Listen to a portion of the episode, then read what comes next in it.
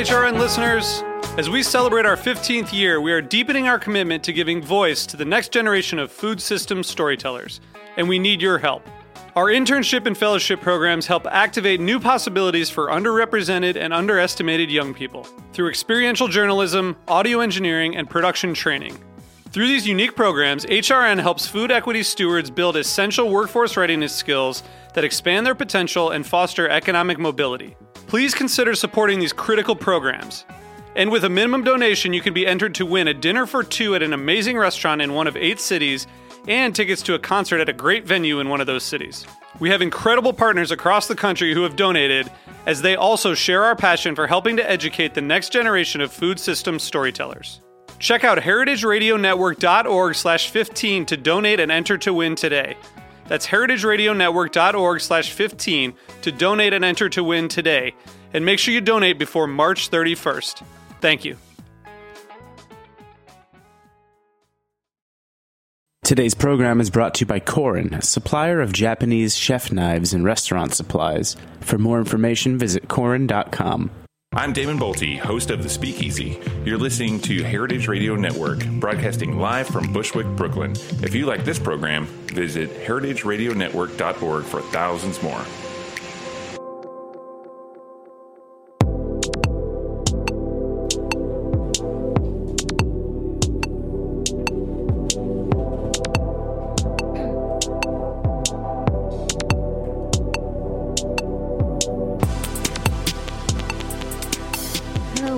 Welcome to Japan Eats. I'm your host Akiko Katayama, a food writer and director of the New York Japanese Culinary Academy, which promotes deep understanding of Japanese cuisine in America. We are broadcasting live from our studio at Roberta's in Bushwick, Brooklyn. This show is all, up, all about Japanese food and food culture. We see sushi at every daily in the supermarket, but what is beyond sushi? We hear dashi ramen izakaya, but what, ex- what exactly are they? Japanese food is still a mystery for many people, and I'll try to demystify it in this program with my co-guests. And my guest today is Shota Nakajima, who is the chef owner of the modern kaiseki restaurant called Naka in Seattle. And Shota grew up in Seattle but went to a top culinary school in Japan to learn the traditional Japanese cuisine. So today we'll discuss Shota's unique experience at the Japanese school as well as restaurant in Japan and how he uh, interpreted traditional Japan Eats cuisine in Seattle and much, much more. Hello, Shota. Welcome to Japanese. Hi, thank you.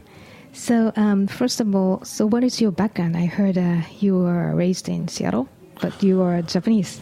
Yes, uh, so I've kind of been jumping back and forth a lot. I was uh, born in Japan. I came to Seattle at a very young age. Um, and in junior high, my mom wanted me to learn about Japanese education. So my dad stayed in the States, but I moved back to Japan for three years. Um, and after junior high, came back to the States again for high school.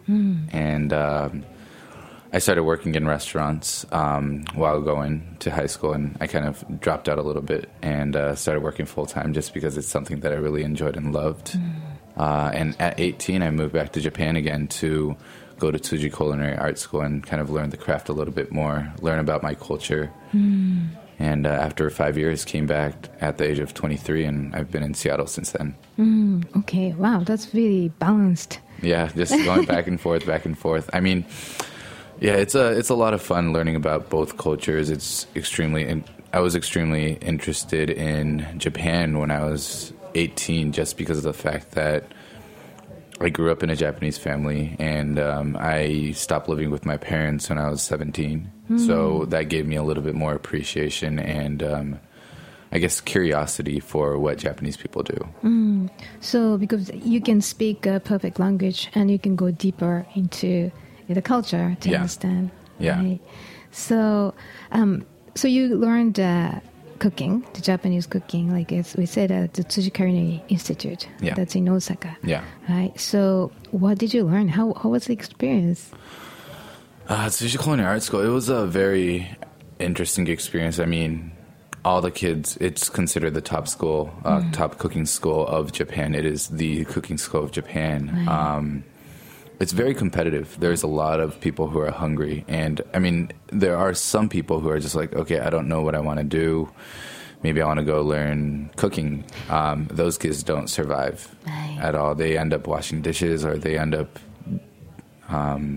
you know, just dropping out of school right away, um, not coming back to school, just because of the fact that there's a lot of kids that go there who are extremely hungry and learning and trying to take everybody else's job. Hmm, right. So it's like a military Yeah. style survival. Yeah, yeah. I mean, I, I was kind of the same way. I wanted, I mean, there's only a short amount of time that you can learn stuff.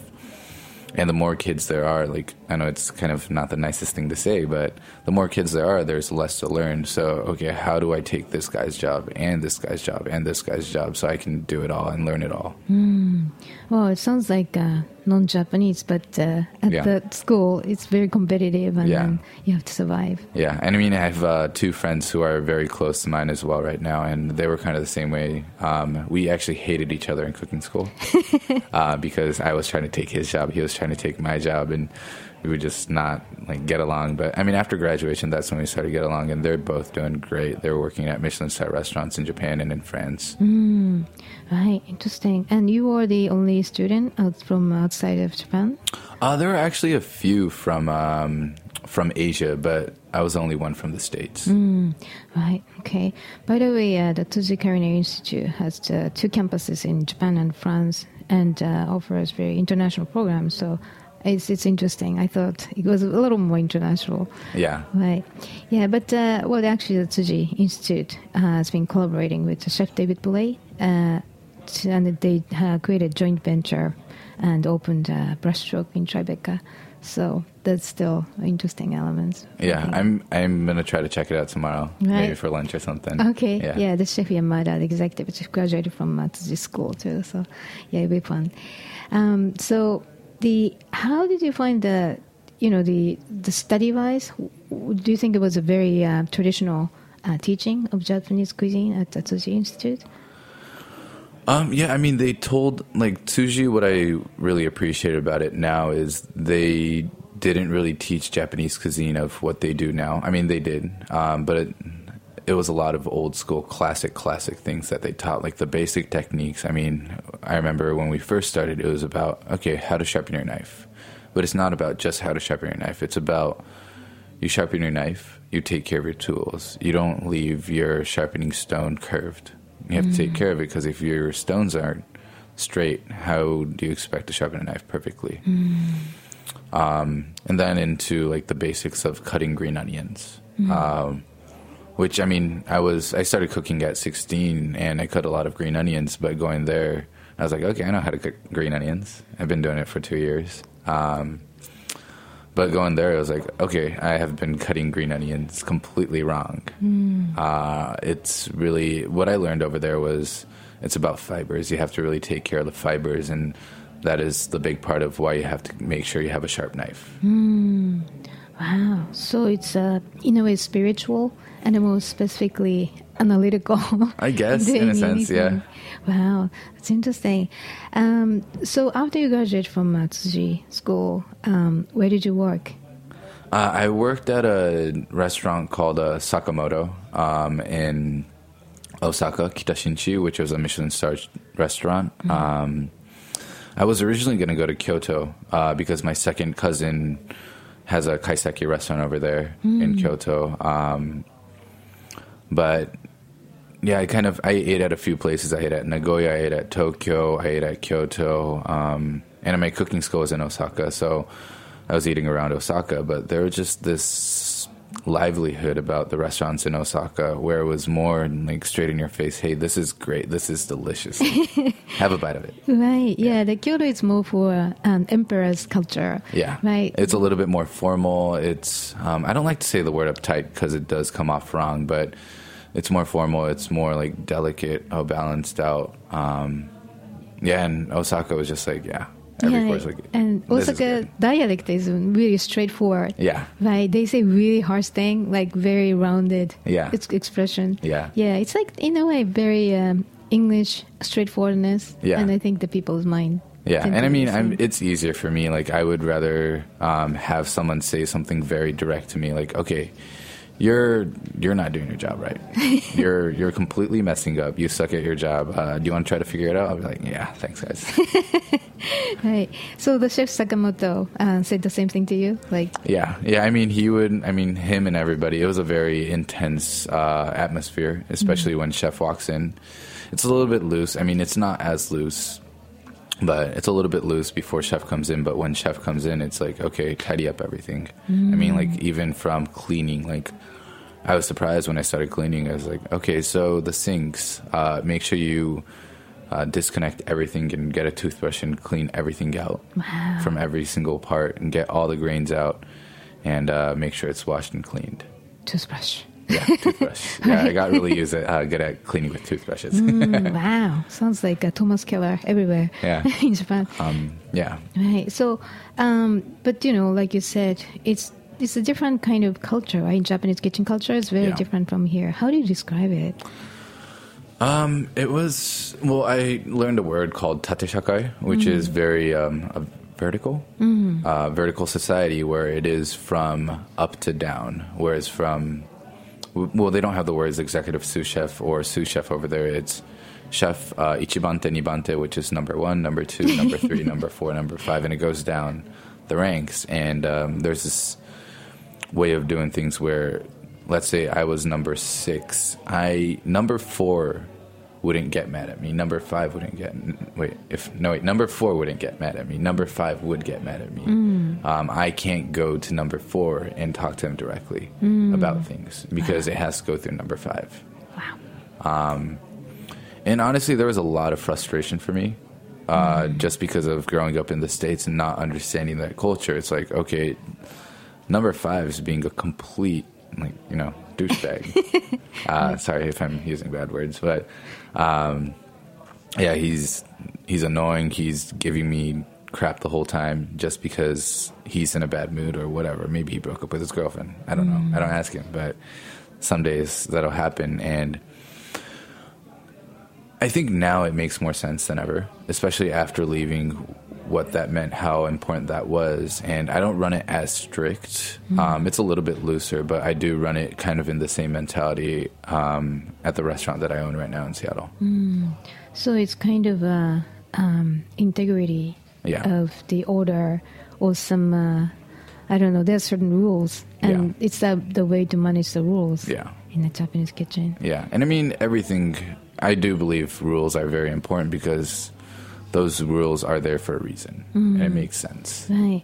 Because typically you cannot ask the chef questions and Yeah. you just learn. Yeah, but my sh- yeah, but my chef was actually really cool because uh, he would do this thing where once uh, once every other month he would take one of the employees out to drink, Mm. um, and it started from number one, number two, number three, and it goes all the way down to the dishwasher, Okay. and then he restarts again. So.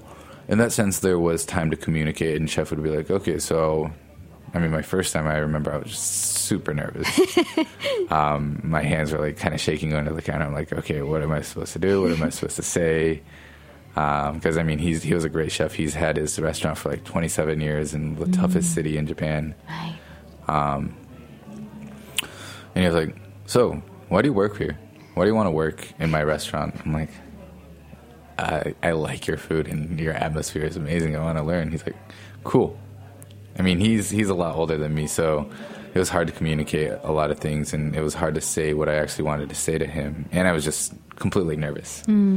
Um, but yeah, I mean, those those moments are kind of a big thing that I remember where he would train people like um, like family members, treat them like family um, for how strict it was. Like if you got hurt or if you were arrested for something, he would be the first guy who would be there to help you out. Wow. So that's amazing. That that's the family mindset, which Yeah. is it's a discipline, Yeah, right? It's beyond just techniques or work. yeah. I mean, like when you think about kitchens, um, it, it is kind of true. Like people who graduate college don't go there. People who did really great in high school. There's not a lot of kids that go to, into the cooking side. And there are a lot of you know people who kind of had a tougher past um, that work in kitchens and uh, chefs. Chefs are really chefs in Japan. I, in my knowledge, in my experience, are really good at taking care of kids like that and putting putting them back in place. And that was kind of a big thing that helped me out, straighten my life out as well. Right. So, um, technically, um, not technically, but what? How many years did you stay uh, at uh, Sakamoto? Uh, Sakamoto, uh, four years. Okay. Yeah. So, um, during the four years, what do you think you learned from uh, the kitchen on Mr. Sakamoto? more than anything the mentality i mean like a lot of cooking techniques but more the mentality in anything where it's like okay why do you sort through rice why do you make sure you cut one green onion at a time where you measure out things. You get a like we would get rulers and measure out okay uh, five millimeters by a one millimeter to two millimeter cut. Um, and as simple as it is, it gives appreciation to every single thing you're doing to the point where, okay, there's 20 components on this dish that we took our time and we cared about and we made sure was perfect.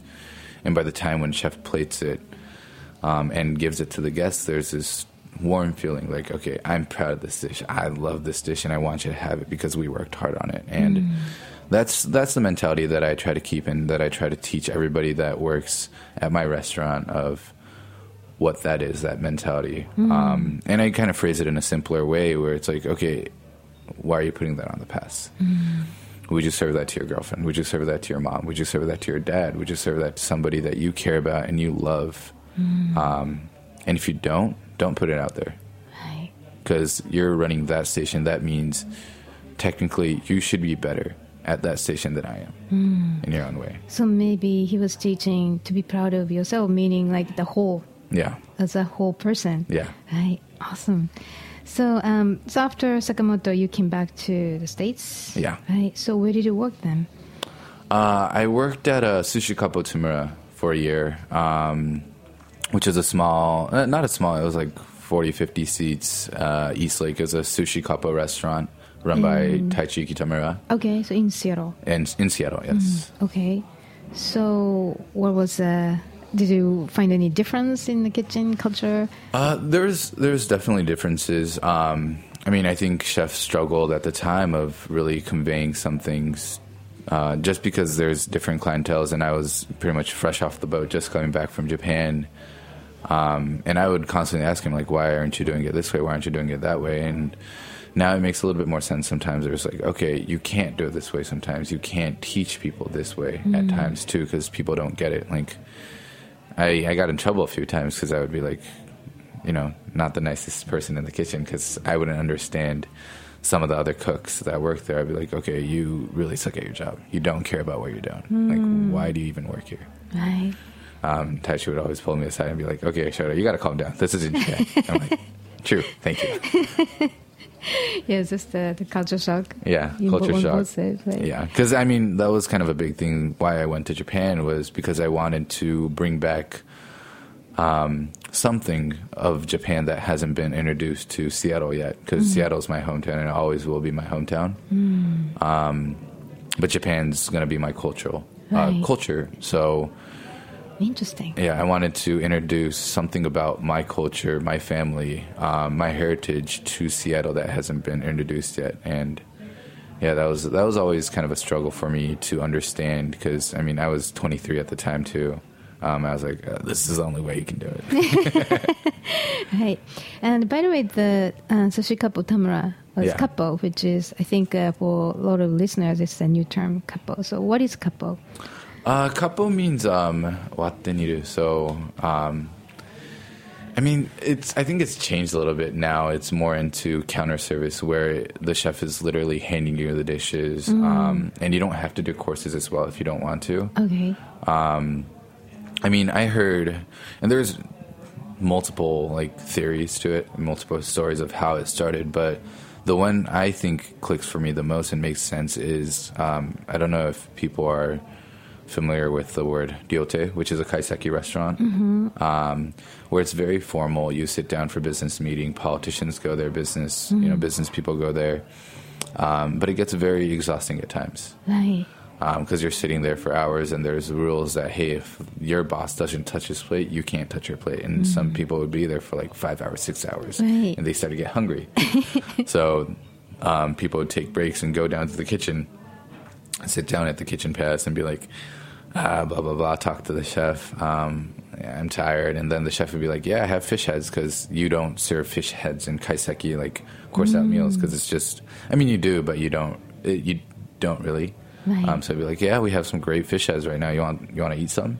Be like, "Yeah, I'd love some." Um, and they would just start cooking right there for the guests, and that's uh, that's one of the theories of how kappo started. Um, so, yeah, I guess kappo is very counter serviced um, in the needs. So, if you go to a kappo restaurant in Japan and be like, "Oh, I just want a few bites. Hey, I just actually want to grab a miso soup today," Be like, "Yep, definitely. I want the best of chazuke you can you can have, or I can have tonight."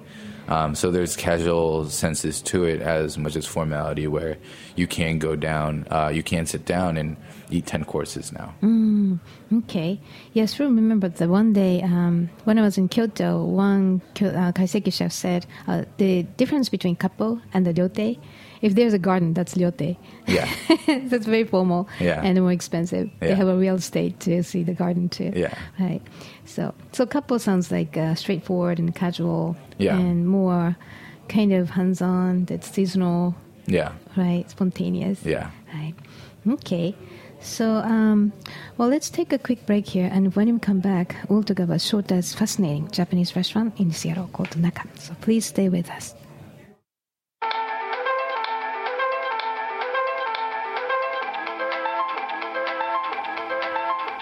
Music for this commercial break is brought to you by Takstar, and this track is called Vicodin Dreams.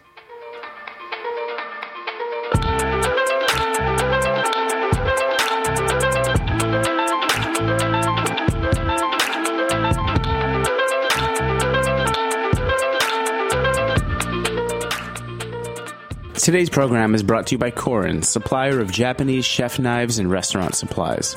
Korin is proud of their Japanese culture and traditions, but they want you to know that their products are not just for Japanese restaurants. Their knives and tableware bring out the best qualities of food from every culture and fit into every restaurant, from French to Pan Asian to American, and that is why they're located in New York City, where people from every country in the world come to eat. Korin's unique store in Lower Manhattan is home to perhaps the most extensive collection of Japanese chef knives in the world, including Japan, plus the rarest natural sharpening stones and exquisitely designed tableware. They also host special events such as knife sharpening demonstrations and parties with New York's most famous chefs and restaurateurs. Korin is dedicated to this ideal, bringing the implicit and elegance of Japanese culture to your table, be it in your home or in the finest restaurant. For more information, visit Korin.com.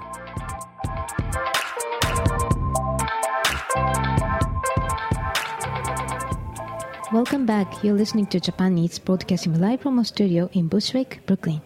I'm your host Akiko Katayama, and my guest today is Shota Nakajima, who is the chef owner of the modern kaiseki restaurant called Naka in Seattle. So, um, after gaining experience of those great restaurants, you opened the Naka in June 2015. So, what's the concept of Naka? Uh, Naka is a kaiseki restaurant um, where we use, uh, nor- I, I like to call it Northwest kaiseki, just because of the fact that of my culture where I, I grew up in the Northwest. I mean, I was running around the woods picking bugs when I was a little kid, um, just running barefoot, eating blackberries. Um, and uh, but I am Japanese as well, so using both components and cooking with Northwest ingredients. Um, not everything Northwest. We do get a lot of things from Japan as well.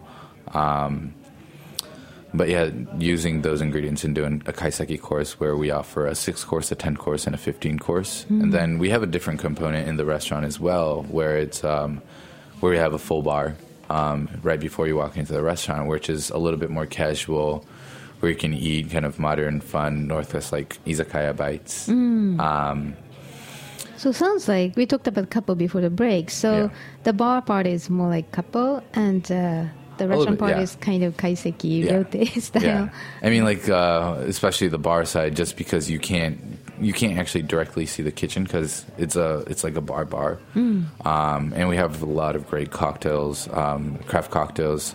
Uh, our bartender Dustin Dustin Loby and Sean they do an amazing job. Um, but yeah, it's like the bar is set up so you can drink delicious cocktails or you can grab some Japanese beer and eat delicious bites. Uh, and we have a lot of Japanese whiskey as well. So Mm, that's interesting. So once you go there, you really get the window into the Japanese culture. yeah, yeah. And I mean, uh, the other fun part about what we started doing is uh, we used to have like the servers take out the food. Um, I mean, we still do when it's extremely busy and we can't get the chefs out of the kitchen, but. Lately, we started like a month or two months ago. We started that all chefs are taking out food to the bar food and explaining it, just because of the fact that um, it, it means something when you take out the food yourself Right. um, when I mean the kitchen gets very tight together, um, and it becomes a very close brotherhood. Uh, because I am a young chef owner as well, to the point. Okay, so if I'm taking this out, I want to make sure, like if one of the chefs is taking it out, like everybody wants to make sure that you don't want to make somebody else take out something that's embarrassing or something that you you wouldn't make or you wouldn't want to take out. Right. So that's exactly the spirit of kappo. Yeah. Right. So you communicate, and then uh, it's almost like you know, open kitchen. You see uh, the chefs, cooks from the long distance, and then wow, what, how they, what are they thinking now? You know, like if they come out Yeah. and serve food, your food, you get excited. Yeah. So that's great. All right. So what kind of menu do you have? Um, you said uh, the tasting menus only at Uh, in the dining room, we only have tasting menus, which um, we have three options, which is uh, a tasting course, and I don't actually use the word kaiseki on it, just because I don't really. It's it's a little hard to do a kaiseki in six courses, in my personal opinion. Um, but some people, Kaiseki is used mostly traditionally. It's like a ten yeah, different kinds of at least. Yeah. Right. So um, that's going to be our uh, Naka Kaiseki, which is the 10 course, which is the classic, which everyone orders. Right. Um, but I liked, I actually like having the tasting menu just on there because it is something new in Seattle, and people are like, okay, I don't know what it is. People, people are a little uncomfortable, so it's a good way to get in, um, get in and be like, oh, it is delicious. It's just, it's delicious food. Right. So how many dishes in the tasting ta- tasting menu? Uh, tasting is the sixth course. Six. Okay. um, and our naka is uh, 10 course. And then we have a chef's kaiseki, which is a week in advance notice, uh, which is a 15 course. And I recommend people not to try the 15 like their first time, honestly, just because of the fact that I would rather have some information, like be able to talk to you, because we do a lot of guest notes where servers, I mean, doing a 10 course meal.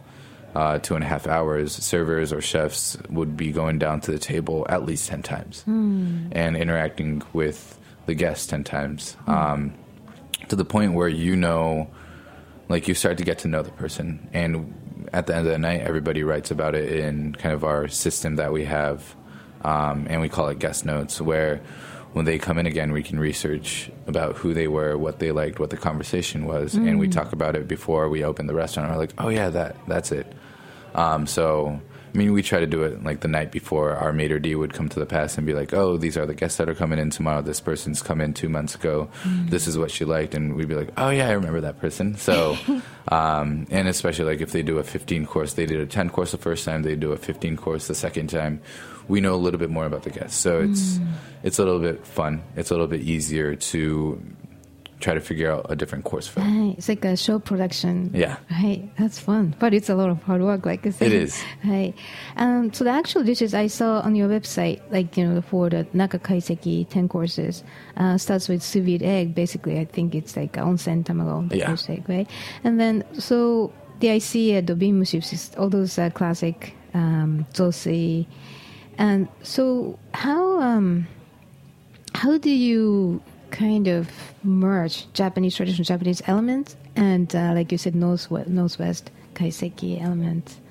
Um, all my cooking methods are honestly extremely old school Japanese. Um, to the point where I have chefs from like other restaurants where they were like CDCs at great restaurants like James Beard Award restaurants. And it's interesting having a conversation with him because I'm like, hey guys, I don't know how to use an oven. I don't know how to use a mandolin. I don't know how to use all that stuff. I know how to cook Japanese food. Um, so the way we cook is very, very old school because I mean that's what I learned in Japan and that's what I wanted to bring back. But in that sense, we use a lot of Northwest ingredients. So like our zosui, we would cook it like a shimeji, you know, some kind of shimeji duck. But it's also is basically uh, uh, congee or Yeah. the, right? Yeah, but we would use uh, local Northwest mushrooms. Like we would throw in lobster mushrooms that were foraged in the woods of Washington. I mean, there's a lot of great ingredients that Japanese. I've I hope Japanese chefs start using a little bit more that are in the Northwest. I mean, mushrooms last year. I mean, at the peak season, there were 14 different kinds of mushrooms. Um, and right now, me and my crew are kind of like on our days off because we have Mondays and Tuesdays off. We would go into the woods and you know um, learn about mushrooms. I actually have a mushroom book in my pocket right now, which is called. I'm not trying to promote it, but um, all the all that the rain promises and more, and it's just like small books about mushrooms. Mm, that sounds very northwestern mindset. It's very it's very very northwest, but it's it's fun. I mean, as a chef, and I like taking the team out there. Um, the first time I went with the team, we actually went truffle foraging with a friend of mine. Uh, local truffles, they're delicious. Um, and my friend Sunny, she she took us out, and we were out there for like three four hours. Um, and we got five small truffles, and Wow. we got. I mean, we're not the best at it, so we don't know the locations, but we got like seven or eight pieces of chanterelle. wow. But the fact that working in a kitchen, we have forgers, and we get so used to looking at ingredients that come in boxes. Oh, you pay this price, you get it. Um, but going out there with the team and forging with the team, you get this, you get this appreciation, kind of what I talked about, like working in Japan, where it's shoot, somebody actually picked this out Right. from the woods, um, and we we have the honor. We get to cook with this, and we get to serve it to somebody. And I mean, that's something that I I guess that's the base of how we try to cook our food. Right. So that mindset and the seasonality, of course, you hunt from the nature. It's the whole season Yeah. to express. Right. But what about the seasonality in Seattle? This keeps changing quickly as like, It changes a lot. Yeah, I mean, like summertime, we have great spot prawns. Um, a lot of fun seafoods do come out. Springtime's awesome. Um, there's I don't actually know all the English names, but there's a lot of uh, uh, like kogomis, um, squishies. There's just a bunch of you know, like ferns. sansais, kind of. yeah, Right. ferns that are edible, um, and a lot of people use in Japan that people over in the states don't use yet. Uh, like the first time, the English name is uh, Devil's Club. Mm. It's so delicious, um, and just simply tempura fry, and it's all over the place. I went hiking a few times, and it's like, oh, it's right here. Oh, it's right here. Oh, it's right here. But nobody thinks of cooking with it. Hmm. So it's like in lamb's quarters in New York City. Like people think it's like a weed, but it's, it's edible. That kind Yeah. of thing. right? Yeah, Right. But I think uh, the Japan is very foresty. I think uh, seventy percent of the whole country is uh, covered by woods. So I think that Seattle is the right place. Sounds Yeah. like to be Yeah. to cook Japanese cuisine. Yeah. Right. Okay. Um, so the uh, the next question I was I wanted to ask you. So, you know the this you know Seattle food scene, even if the nature is similar, but you know people's palate or mindset may be a little different. So, did you have to make an adjustment to cook Japanese traditional cuisine? There was a point after like three months where I was like, maybe I should start making an adjustment. Um, but honestly, no, not really. I cook. I mean, that was. I mean, I wanted to open a restaurant when I was twenty. Um, obviously, didn't have the chops or any knowledge about how to, but I always had this core promise that I made to myself was, okay, if I open a restaurant, the only thing I'm going to do is cook food that I would want to eat.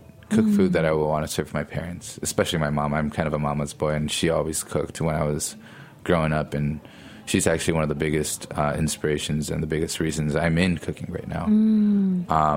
So she's from uh, which region of Japan? Uh, she's from uh, uh, Tokyo. Okay. Uh, it's a little under. I mean, it's called Ayase Shitamachi, Mm-hmm. um, and her her family's a baker. wow. um, But yeah, I mean, like, if I don't, I guess my main reason for cooking is I want to cook something that I would be proud of cooking, uh, that I would want to sit down and eat, and hope to God that people come back and love it. And I've honestly, like, before opening, I was more nervous than anything, but it's it's surprising how many people love the flavor. Just being very genuine, um, being very straightforward. Um, I mean, we don't use butter. uh, we actually do have some butter courses in the bar menu, but like downstairs we don't use butter, and it's nothing against butter. Like, don't get me wrong, I love butter, um, but it does overpower a lot of the subtle flavors that Japanese cuisine has. Right. Okay. So, um, well, I'm sure your parents are really proud of you being right. But it sounds like you are at the restaurant. You take your team to you know the forest and foraging and that kind of thing. So, do you think you're reproducing uh, your um, you know Sakamoto's experience? Maybe. I guess in my way, I've I always wanted to try to be a chef like him. Uh, he is my mentor. He's someone I always will look up to. Um, and the way he treated his team, I mean, it was amazing. Like he changed people's lives, and I know it's a little out there trying to cook in like the U.S. It's it's not a lot about that, but I mean, getting the right people. And I have an excellent crew that has a great mentality. Um, and hopefully like they can get something from it where i mean it's not going to be like japan where you're going to be training there for 5 to 10 to 15 years. But in a sense they'll always i hope everyone will always appreciate what they get got to do at naka. Um, i mean it is, it is a lot of work. Like some days like honestly i'm just like okay honestly i just want to sleep today. Honestly i would rather just like you know sleep close my eyes not really think about anything because it is it does get a um, a little overwhelming at times. Because I mean, I'm not just the chef; I am the chef and owner, so I have to do the financials. I have to understand service. I have to make sure service is going well with my partner, uh, my GM. Um, but at those times, it's like, okay, but I got to get out of bed and we got to take the team out, and everyone's a little drowsy. Everyone's like, ah, because it's a day off too. Right. Um, but there there is a bigger beautiful thing to it and i think everyone does get it in the restaurant i'm really lucky that i have a great team that everyone understands that Right. Well, I'm really excited to see, you know, someone like you really um, rebuilding or kind of like evolving Japanese cuisine in Seattle. And um, I have a question about, you know, the, the current status of traditional Japanese cuisine, like kaiseki or, you know, those. Um, because I think uh, Chef Yoshihiro Murata of Kikunoi in Kyoto, which has three Michelin stars, and uh, one of the most traditional kaiseki restaurants in Japan. Uh, he once told me that um, kaiseki is still thriving because it has evolved over time. So um, I think you have a very objective view to the Japanese traditional yeah cuisine. So what do you think? What's happening there right now? i mean i think the hardest thing is so what is the base of kaiseki? I mean originally like super originally 500 years ago it was one course. Um, to this to now where it's multi courses where it's it's become something that there's like basic traditional things that you have to do. And i mean i think you can use butter honestly for some restaurants. I mean i don't use it in seattle because of the fact that it does get confusing because you are doing it in the states. Um, but I mean, there are so many ingredients that are available, so many delicious things that are available. It's about the expression of the chef, hmm. of what he wants to do. And I think it goes back to what I kind of talked about is, I mean, serve what you want to serve in the right. I mean, there's like small orders that you do kind of follow. Hmm. Um, but serve what you want to serve, like what you would be proud of. And I think that's what Kaiseki's kind of turned into a little bit hmm. more and more. I mean, like working at doing the first kaiseki restaurant um, in the Northwest. I think the biggest struggle that I honestly have is when guests say, "So is this authentic?" I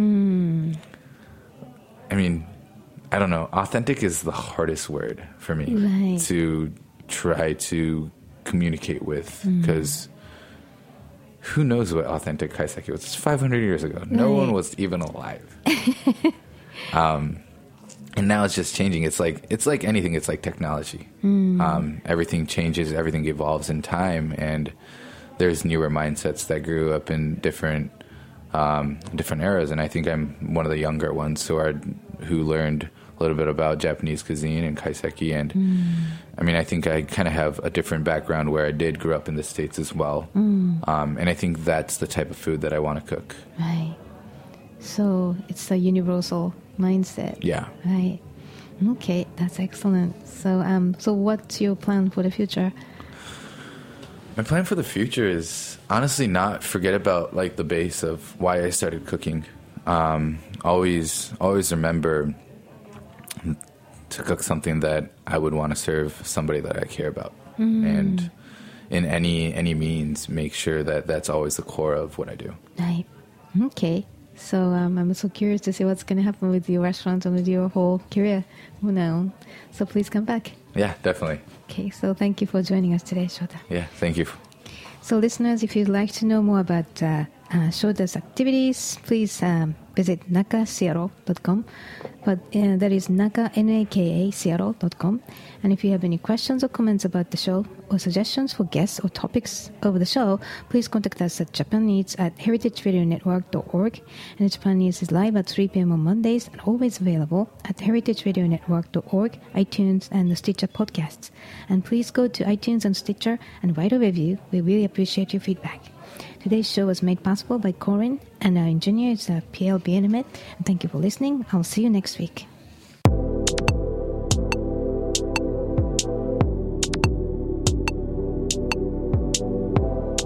Thanks for listening to this program on heritageradionetwork.org. You can find all of our archived programs on our website or as podcasts in the iTunes Store by searching Heritage Radio Network. You can like us on Facebook and follow us on Twitter at heritage underscore radio. You can email us questions at any time at info at heritageradionetwork.org. Heritage Radio Network is a nonprofit organization. To donate and become a member, visit our website today. Thanks for listening.